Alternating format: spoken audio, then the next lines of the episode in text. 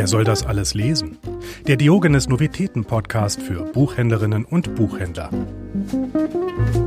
Da die letzten Monate, also Folgen, ebenfalls meteorologisch begannen, vor den möglicherweise hitzigeren Diskussionen über Bücher, ist es ja immer ganz gut, etwas unverfänglich zu starten.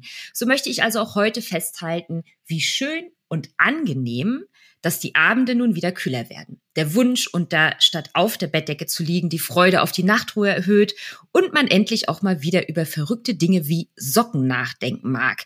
Oder bin ich damit allein? Tine, wie gefällt dir das mit dem Näherrücken des Herbstes?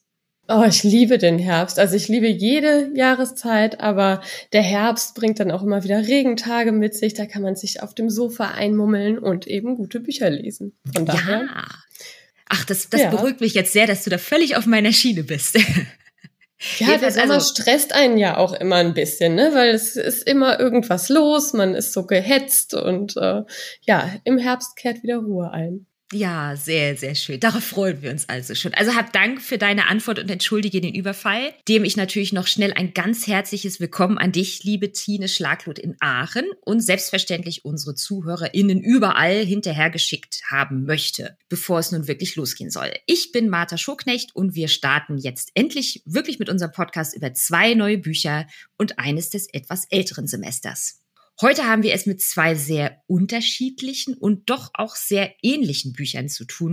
Und vor allem haben wir es mit zwei tollen Frauen und Autorinnen zu tun. Shelley Kupferberg und Stephanie Vorschulte. Lass uns doch beginnen, würde ich sagen, mit Shelleys Buch. Ja, gerne. Isidor ist der Titel, ein jüdisches Leben der Untertitel. Oder vielleicht sollten wir sogar erst mit Shelley Kupferberg selbst beginnen. In Tel Aviv geboren, wuchs sie in Westberlin auf, wo sie unter anderem Publizistik studierte. Sie ist Radiojournalistin, Moderatorin und nun also auch noch Autorin. Und beginnen tut das Buch so. Mein Urgroßonkel war ein Dandy. Sein Name war Isidor oder Innozenz oder Ignaz. Eigentlich aber hieß er Israel. Doch dieser Name war zu verräterisch. Ein neugeweckender Start, Tine, oder?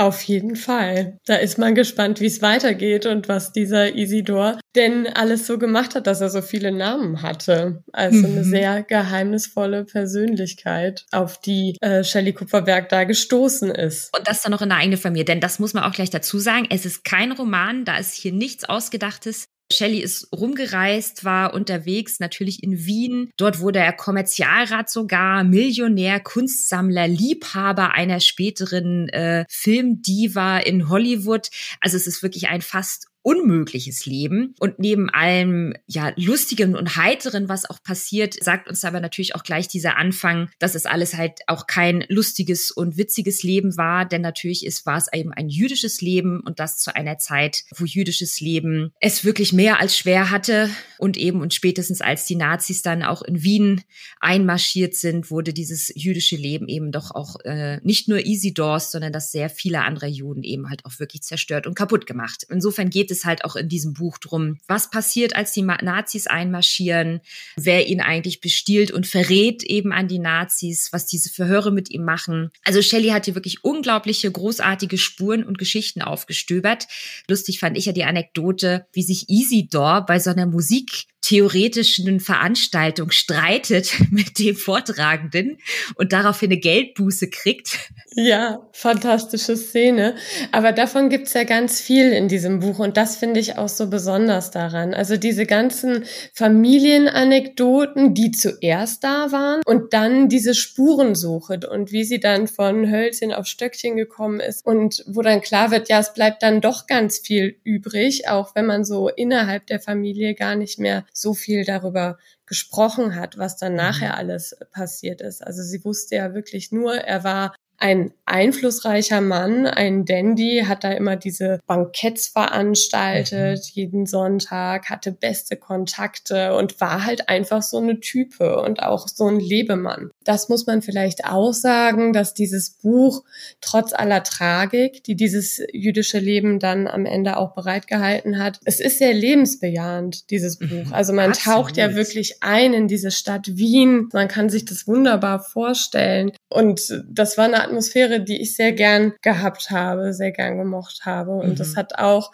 diese Tragik so ein bisschen abgefedert. Wobei natürlich absolut klar ist, dass das, dass das furchtbar ist, was ihm dann zugestoßen ist. Mm, ja, und auch dieses, äh, wo es dann danach auch nach Isidors Tod drum geht, wie dann auch seine Geschwister eben es schaffen oder versuchen, einfach irgendwie rauszukommen aus diesem Wien ne, und von einem Amt zum nächsten laufen. Also fühlte man sich ja auch wirklich an Kafka erinnert. Ne? Du wirst von einem Amt zum nächsten geschickt und brauchst hier eine Unterlage. Wenn du die Unterlage nicht hast, kriegst du aber die andere nicht. Also es ist ja wirklich Horror gewesen, was sie denen für Steine in den Weg gelegt haben. Ähm, also ja, man, man fiebert mit, aber eben man lacht auch tatsächlich viel mit und schmunzelt über diesen Isidor und die ganze Familie Familie. Ja, wirklich ein, ein tolles Buch und eine Stadt, die einem auch wieder näher gebracht wird. Deswegen soll natürlich auch meine Entscheidungsfrage heute mit Wien zu tun haben. Ist also Isidor von Shelley Kupferberg eine Runde Riesenrad im Prater oder eine Runde Futtern auf dem Naschmarkt? Futtern auf dem Naschmarkt. Also weil ich mir Isidor als absoluten Genussmenschen vorstelle, mhm. in jeglicher Hinsicht. Also äh, er hat die Frauen geliebt, er hat das Essen geliebt, er hat die Kunst, die Kultur geliebt. Also ja, ziemlich klare Antwort. Der Naschmarkt. und wer wird Shellys Familie und Isidors Schicksal denn wohl besonders gerne folgen? Wem empfiehlst du das Buch? Also allen, die sich für jüdisches Leben interessieren, die aber vielleicht auch gerne ähm, so historische Stoffe verfolgen, die nochmal in andere Zeiten eintauchen möchten. Da bin ich ganz bei dir. Kommen wir also nun von den Dokumenten und Berichten äh, zu einer ganz anderen Art, über ein Leben und auch einen Tod zu schreiben. Kommen wir zu Schlangen im Garten von Stefanie Vorschulte. Nach ihrem preisgekrönten Debüt Junge mit schwarzem Hahn, der im letzten September erschien, legt sie nun also direkt die nächste und wieder ganz besondere Geschichte vor. Magst du uns ein bisschen erzählen, Tine, worum es geht?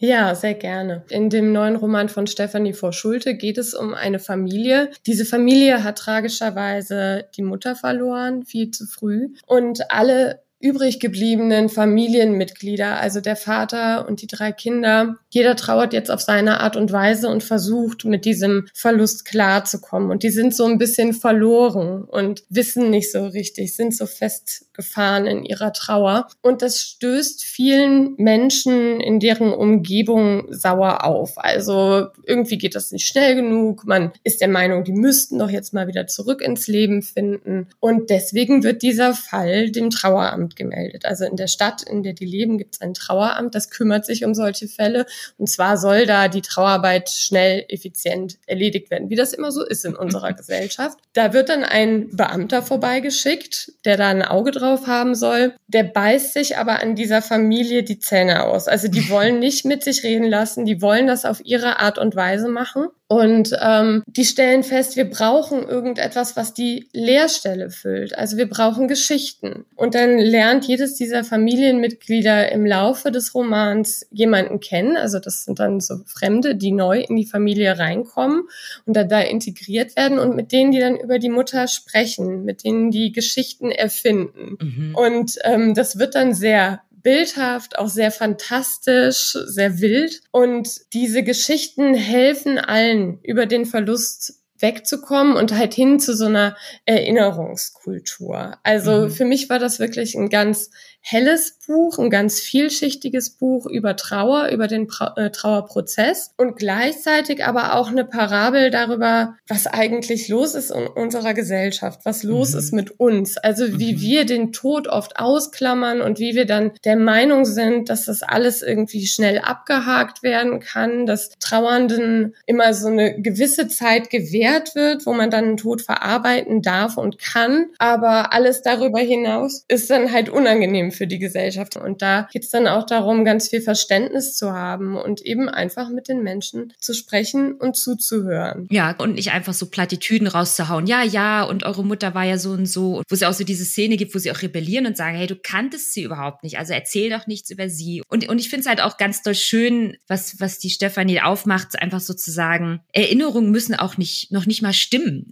Diese Geschichten, die die Fremden, die aufgenommen werden in der Familie erzählen, haben natürlich ja nichts mit der Realität zu tun oder eben halt vielleicht doch. Aber wen, wen stört es, dass es vielleicht wahr ist oder vielleicht auch nicht. Aber die Mutter wird halt irgendwie lebendig gehalten in diesen Geschichten. Und das ist irgendwie ein, ein wirklich schöner Gedanke, wie ich finde. Und ein eben, wie du auch sagst, ein tröstlicher. Und deswegen ist es halt auch ein helles Buch. Absolut. Auch hier der Anfang möchte ich auch kurz zitieren, weil eben auch da wird einem sofort klar, worum es geht. Zum Abendbrot isst er jetzt immer eine Seite aus dem Tagebuch seiner verstorbenen Frau. Er isst sie roh und er tut es aus Liebe.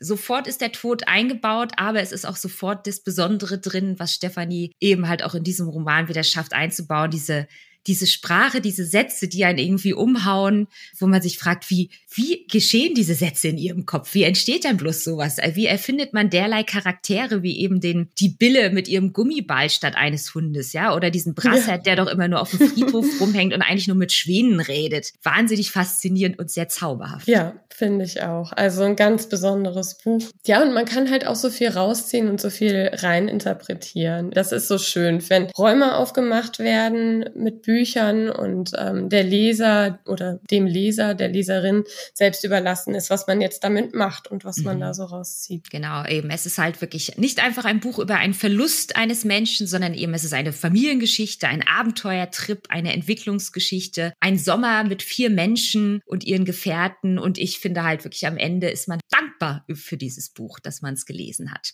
Schlangen im Garten für dich, liebe Tine. Ist es ein Raketenwassereis im Schwimmbad oder ein Stockbrot von der Grillstelle am Fluss? Nein, definitiv das Raketeneis. Und zwar, weil äh, ich beim Lesen so ganz starke Bilder vor Augen hatte und sogar Gerüche in der Nase. Also halt so ein typischer Freibad-Sommer, Sonnenmilch, Chlorgeruch, Frittenfett. Fritten. Das habe ich so.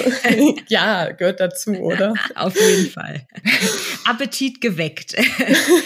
und wen wird denn Familie Mohn, so heißt die Familie, wen wird Familie Mohn denn ganz besonders schnell in ihre so ganz eigene Welt mit reinziehen? Was denkst du? Ich glaube, dass es schon ein Buch ist für Menschen, die offen sind dafür, sich auch mit dem schwierigen Thema Tod auseinanderzusetzen, die da vielleicht auch so ein, ja, so ihren Blickwinkel ein bisschen ändern möchten und denen das auch sauer aufstößt, wie wir in der Gesellschaft damit umgehen und äh, auch für die Liebhaber von besonderen Büchern, also wirklich Büchern, wo man danach denkt, sowas habe ich vorher noch nie gelesen. Mhm. Ja, sehr schön. Ja, aber muss ich dich leider auch gleich, gleich noch weiter löchern, Tine. Auf wen oder wessen Bücher aus unserer Backlist willst du du denn heute außerdem nach diesen zwei eh schon sehr innigen Büchern noch einen innigeren Blick werfen? Ja, ich würde jetzt heute ganz gerne gar keinen Worstseller vorstellen, sondern stattdessen nochmal ähm, Sompé würdigen, der da Ach. ja traurigerweise ja.